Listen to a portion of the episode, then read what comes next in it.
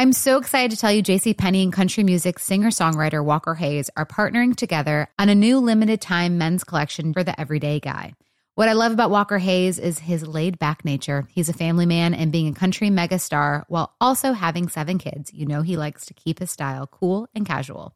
This new collection is perfect for the guy living the t shirt life or someone wanting some fresh options that feel just as good. It's easy to wear, affordable styles that celebrate the ultimate family man, along with the quality, durability, and sensibility dads appreciate. Available online Saturday, May 4th at jcp.com and in store Thursday, May 16th, just in time for Father's Day. Limited time only. JCPenney, make it count. Welcome to Noble Blood, a production of iHeartRadio and Aaron Mahnke. Listener discretion is advised. If you had been alive in the early 1800s, you almost certainly would have been familiar with the cartoons of George Cruikshank. In fact, if you're alive now, you're probably familiar with them, even if you don't know his name. Cruikshank became most famous doing illustrations for the books of his friend Charles Dickens. He was the one who did the first edition of Oliver Twist. But Cruikshank initially rose to prominence with political cartoons he did for the satirical periodical The Scourge. He did one cartoon in 1816 that's particularly interesting, featuring Ernest Augustus, the Duke of Cumberland, after he requested an increased salary from Parliament, and that request was rejected.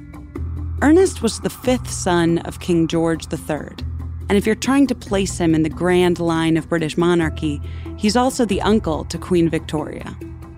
In the Cruikshank drawing called The Financial Survey of Cumberland, the Duke is being thrown out of the Parliament building with a firing cannon. The cannonball hits him square in the rear, ripping the seat of his pants. A little piece of parchment with his request for the 6,000 extra pounds flutters in the smoke. In the background of the cartoon, the Duke's new wife, Frederica, is wearing a skimpy yellow dress that struggles to contain her zaftig figure. In polite society, the new Duchess was of, shall we say, questionable morals. Ernest was her third husband. Her first husband had died, and then she became informally engaged to Ernest's brother. That is, until she got pregnant by someone else. She married the child's father, only for him to die conveniently just as she was set to divorce him and marry Ernest. Rumors of husband number two being poisoned had already made their way to British court. In the cartoon, Frederica gazes lustily after three rather ugly soldiers while saying, Ah, who could resist lovers such as these? But there's something else interesting in the cartoon, visible only if you look closely.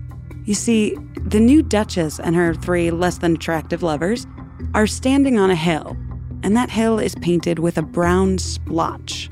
From far away, it looks like it could be mud. But when you look closer, through the brown paint, you can see the remnants of a ghostly figure someone Cruikshank had drawn and then decided to cover over.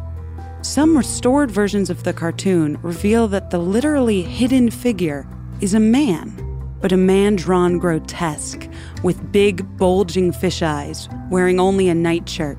A red gash marks his slit throat, and he holds a razor aloft, still dripping blood. Is this a razor that I see before me? The figure says in a speech bubble. Thou canst not say I did it. You see, the Duke of Cumberland's wife wasn't the only one with the specter of murder hanging over her. The figure is a man named Sellis, the Duke of Cumberland's former valet, who was found to have killed himself, but under more than mysterious circumstances. Why did Cruikshank decide to self censor the cartoon? Did he think that the implication that the Duke committed murder was a step too far?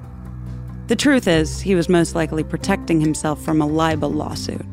The Duke had already proven himself litigious against people who suggest that Sellis's death was anything other than a suicide. Cruikshank would have wanted to avoid a lengthy and expensive trial and the possible subsequent prison sentence.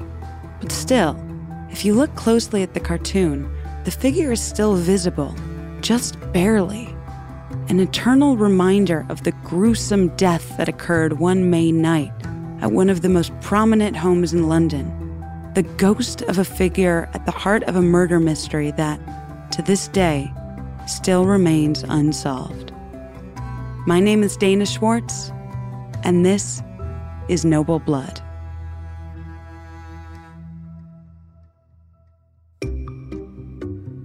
Was an unseasonably warm evening at the end of May in 1810 when Ernest, the Duke of Cumberland, returned to his residence at St. James Palace after an evening at an opera benefit for the Royal Society of Musicians.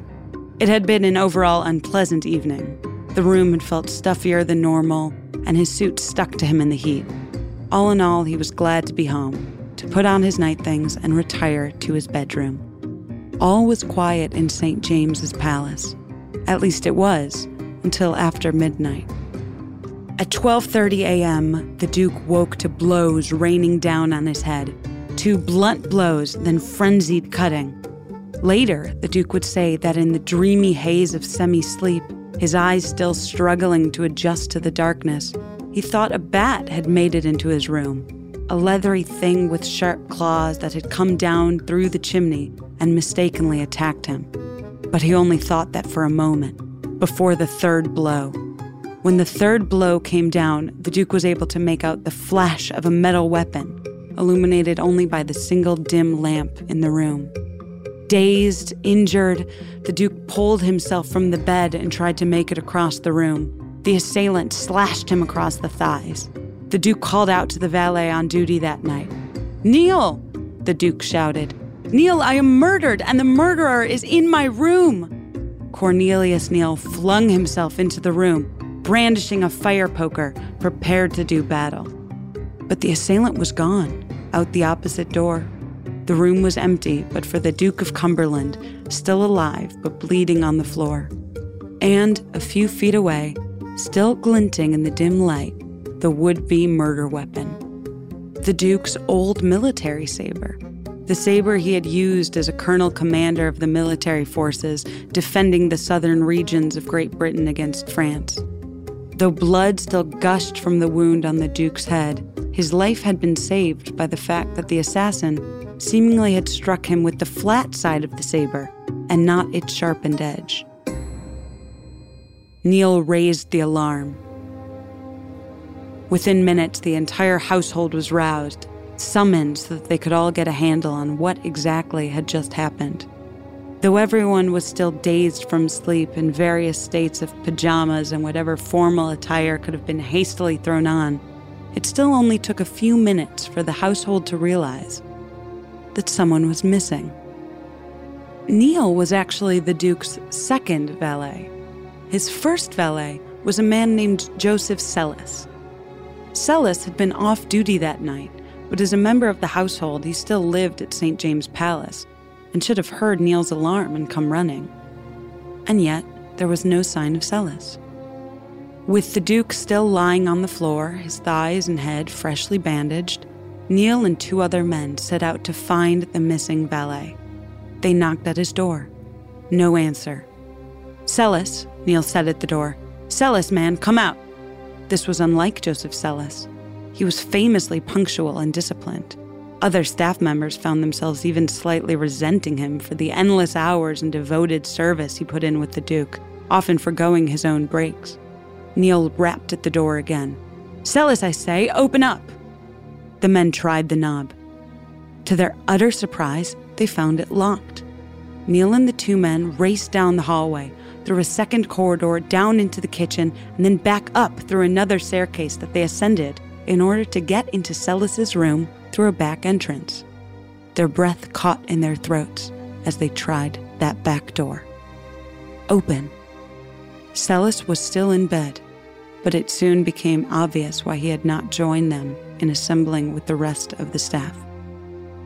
The body of the valet was sitting up in bed, propped up by pillows as if he were moments away from pulling out a book to read but his eyes were flat and colorless. Blood pooled beneath him, a stain of red, vast as a lake, that blossomed from his neck all the way down his torso. Sellis's neck was slashed, a seemingly self inflicted wound. Sellis, it appeared, had been the mystery assailant. But his assassination attempt had been unsuccessful, and so he ran in retreat back into his own bedroom after abandoning the bloody murder weapon on the floor of the Duke's chamber. Sellis himself had actually been the one to sharpen the blade of that saber for the Duke only a few days earlier. And so, in shame and disgrace after his supposed assassination attempt, knowing he would soon be discovered and arrested, or maybe just racked with guilt, Sellis then slit his own throat. At least, that was the story the men of the Duke's household slowly put together in their minds as they took in the scene its gruesome victim and the overwhelming stench of warm salt and iron and death. But in the ensuing hours, as the sun rose over London and the details of the night crystallized as the night's fog evaporated, servants began to bite their lips and look at one another from the corners of their eyes. Certain wrong details stuck out like sharp poking feathers in a goose down pillow. Tiny things that left an unpleasant prickle in the back of the mind of anyone who thought about them for too long because even as the police ruled Sellis's death a suicide, things just didn't quite add up. For one, Sellis's throat hadn't just been slit. The cut had been so deep that the man was nearly decapitated. The white of his spine was visible through the gore. The bone had been the only thing to stop the blade. The question that lingered on the tongue of everyone who had seen the body was what kind of man could possibly do that to himself? But then the second, more dangerous question was the one that had to be banished before it was even fully formed. Because maybe Sellis hadn't taken his own life. Maybe the real question was what kind of man had done it to him?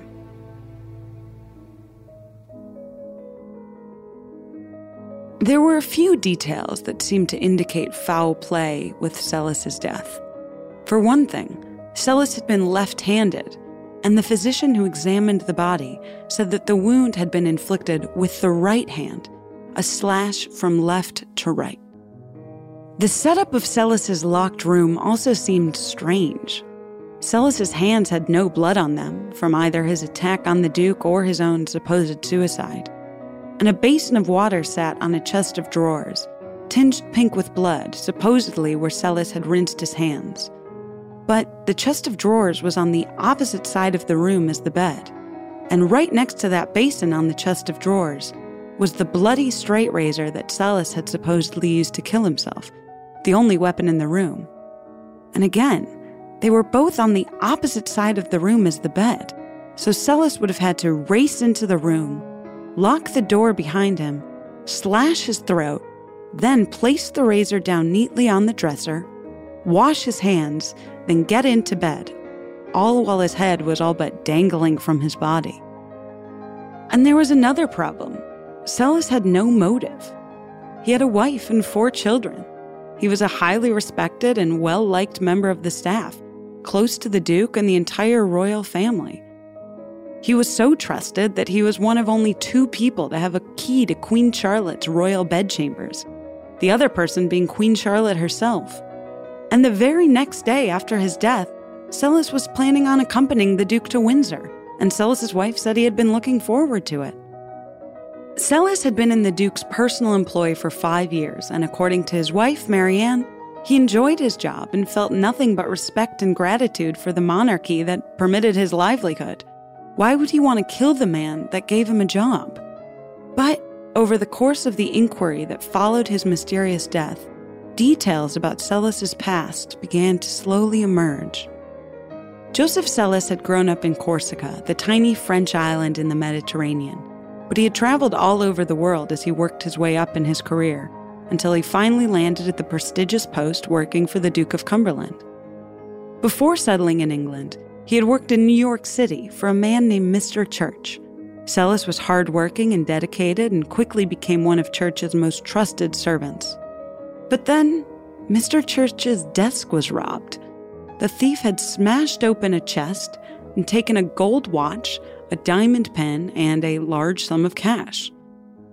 Church rounded up every member of his staff and interrogated them individually. And in the end, he determined that Sellis had been the thief.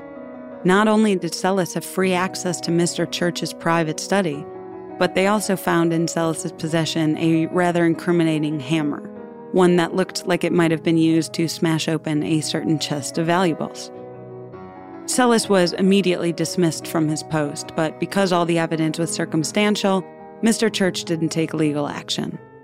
Church also did something peculiar for a man he was firing for thievery. He gave Sellis a large severance payment so he'd be able to find his footing elsewhere. After that, Sellis made his way to England, taking up a post with the Earl of Mount Edgcumbe.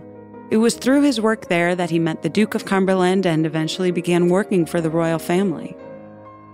The fact that Sellis had been a one time suspected thief was a major point brought up in the inquest trial about his death. After all, what is petty thievery but one step away from violent murder? One more element of his time in New York working for Mr. Church also came up. Supposedly, in his time in America, Sellis had been a revolutionary, a strong anti monarchist. According to a maid named Martha Perkins, who worked for Church at the time, Sellis had been heard to say, Damn the king and all the royal family of England, and the man who throws a stone at the king deserves a seat in the House of Commons. It's possible that those were just the words of a young man at the start of his career caught up in revolutionary fervor. Or maybe Sellis had been plotting the murder of a member of the royal family for years, slowly working himself up into their good graces, pretending for all the world that he was a supporter of the crown, never letting the mask drop, not even for his wife. All so that years later he could bungle an assassination attempt of someone not actually even in line for the throne. Cornelius Neal had his own theory for why Sellis would have wanted to attack the Duke. According to Neal, the entire thing had been an attempt by Sellis to frame him, Neal, for the Duke's murder. At the inquest, Neal testified that Sellis had a very malicious disposition. My opinion, Neal said, is Sellis meant to murder the Duke, thinking the blame should be put on me I have no more doubt he did it to cause me to be suspected than I have of my own existence. Sellis did hate Neal. Neal was the one in charge of making purchases for the household, and Sellis thought that he was swindling the Duke. He had written in a letter to the groom, I have been told, sir, that Mr. Neal cheats His Royal Highness in everything he buys. The man is as great a villain as ever existed. Maybe Sellis wanted to protect the Duke so badly from Neal's wickedness that he was willing to attack the Duke if it meant Neal getting framed.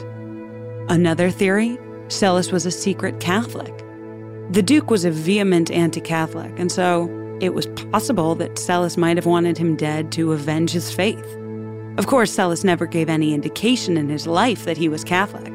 He baptized all four of his children in the Church of England but remember, he was born in Corsica, which seemed highly suspicious. But the trial also yielded suspicious details about the Duke and his behavior in the aftermath of that eventful night. According to the Duke, the assailant had given him 17 wounds and left him in a state of agony for somewhere between six weeks to two months. The attack had happened at the end of May, and according to the Duke, it wasn't until the beginning of August that he was able to leave the house. But that wasn't quite true. The Duke was out of bed three days after the attack, and he had made his first public appearance less than two weeks after. Was he exaggerating the wounds to bolster public sympathy? Or were they far more minor than anyone had been led to believe? Maybe because there wasn't an attack on him at all. Maybe the wounds were so minor because they were the result of the Duke or the Duke and Neil as a team staging a cover up. The inquest was exhaustive. The foreman of the jury was a man named Francis Place, a well known radical politician who hated the monarchy and made his thoughts very clear and very public. Even so, the verdict was unanimous. There was no proof to furnish any other explanation for that night other than that Sellis had committed suicide. The case was, as they say, closed. But that didn't mean people stopped talking.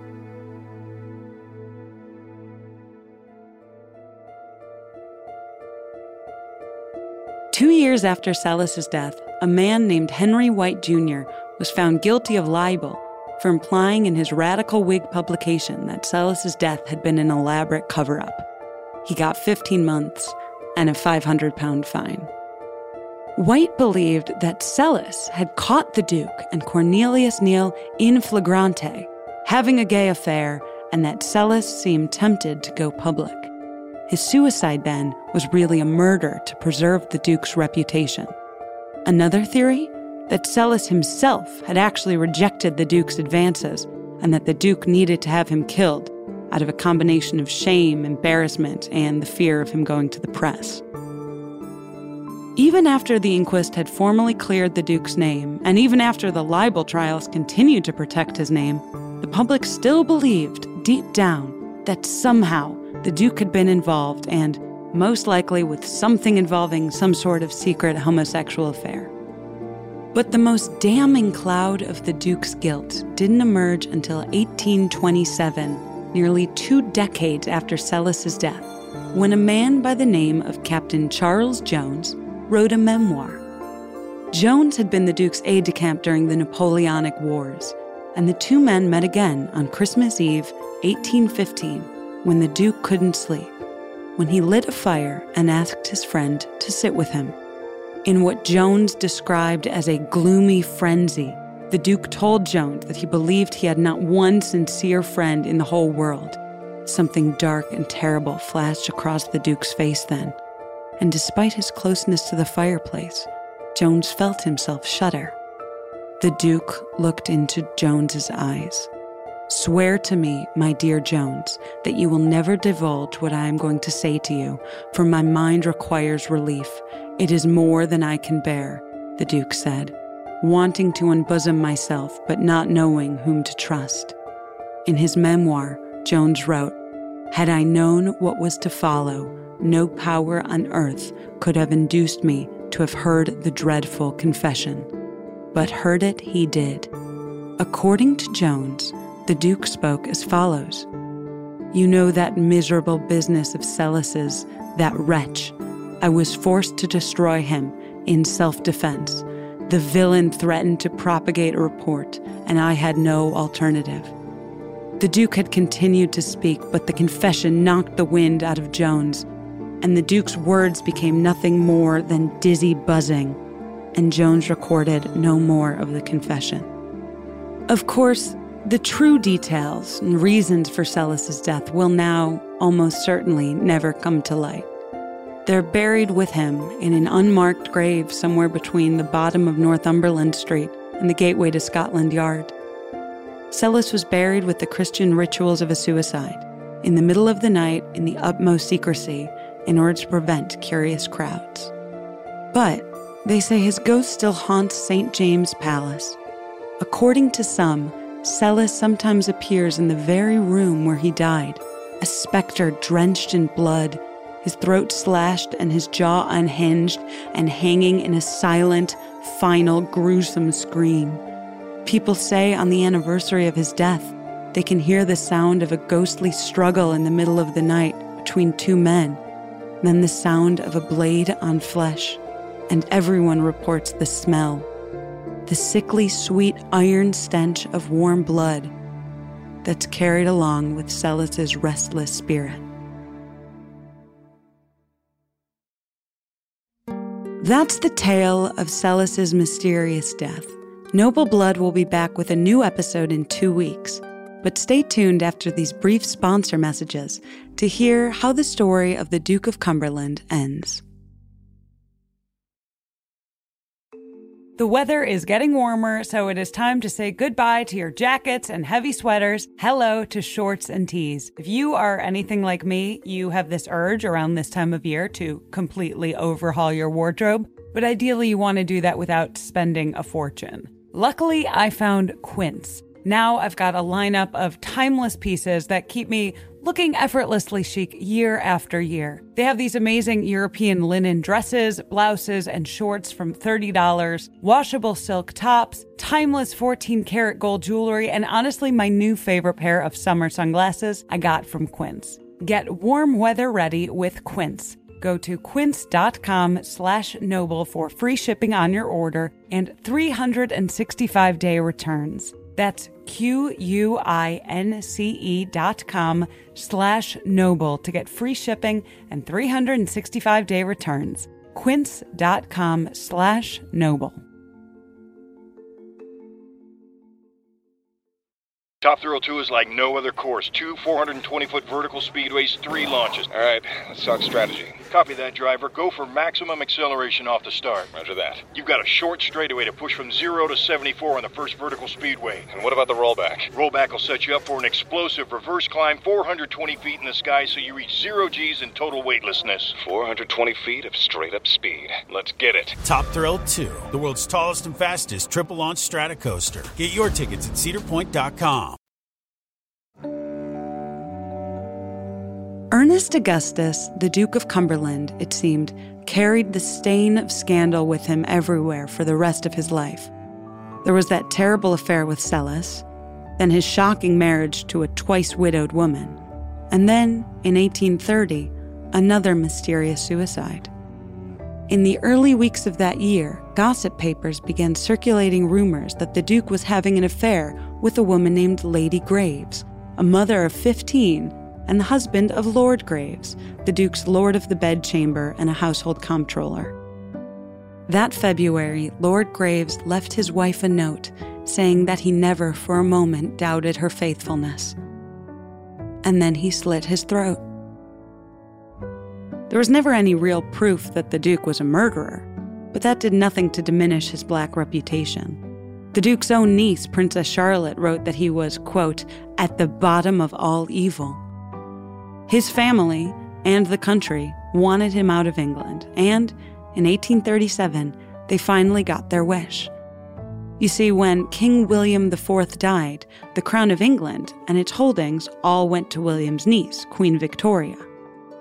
But the tiny Germanic kingdom of Hanover still operated under Salic law, which meant that women couldn't be in the line of succession. And so the throne went to the next male relative in line, the dead king's brother, Ernest Augustus. For all of his disgraces in England, Ernest was a generally successful king of Hanover.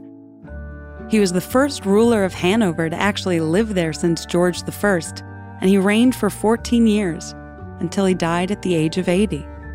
There's a statue of King Ernest Augustus of Hanover in front of Hanover Central Station, with the king on a majestic horse wearing a majestic feathered cap its inscription reads, in German, To the Father of the Nation, from his loyal people.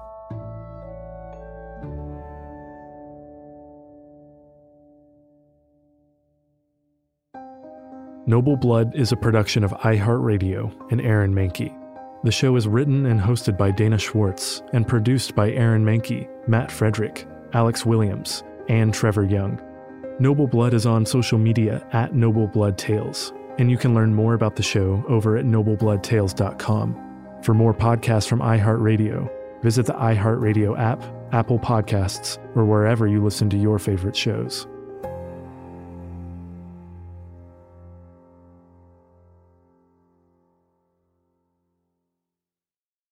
Rev up your thrills this summer at Cedar Point on the all new Top Thrill 2.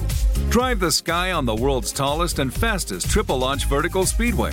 And now, for a limited time, get more Cedar Point fun for less with our limited time bundle for just $49.99. Get admission, parking, and all day drinks for one low price. But you better hurry because this bundle won't last long. Save now at cedarpoint.com.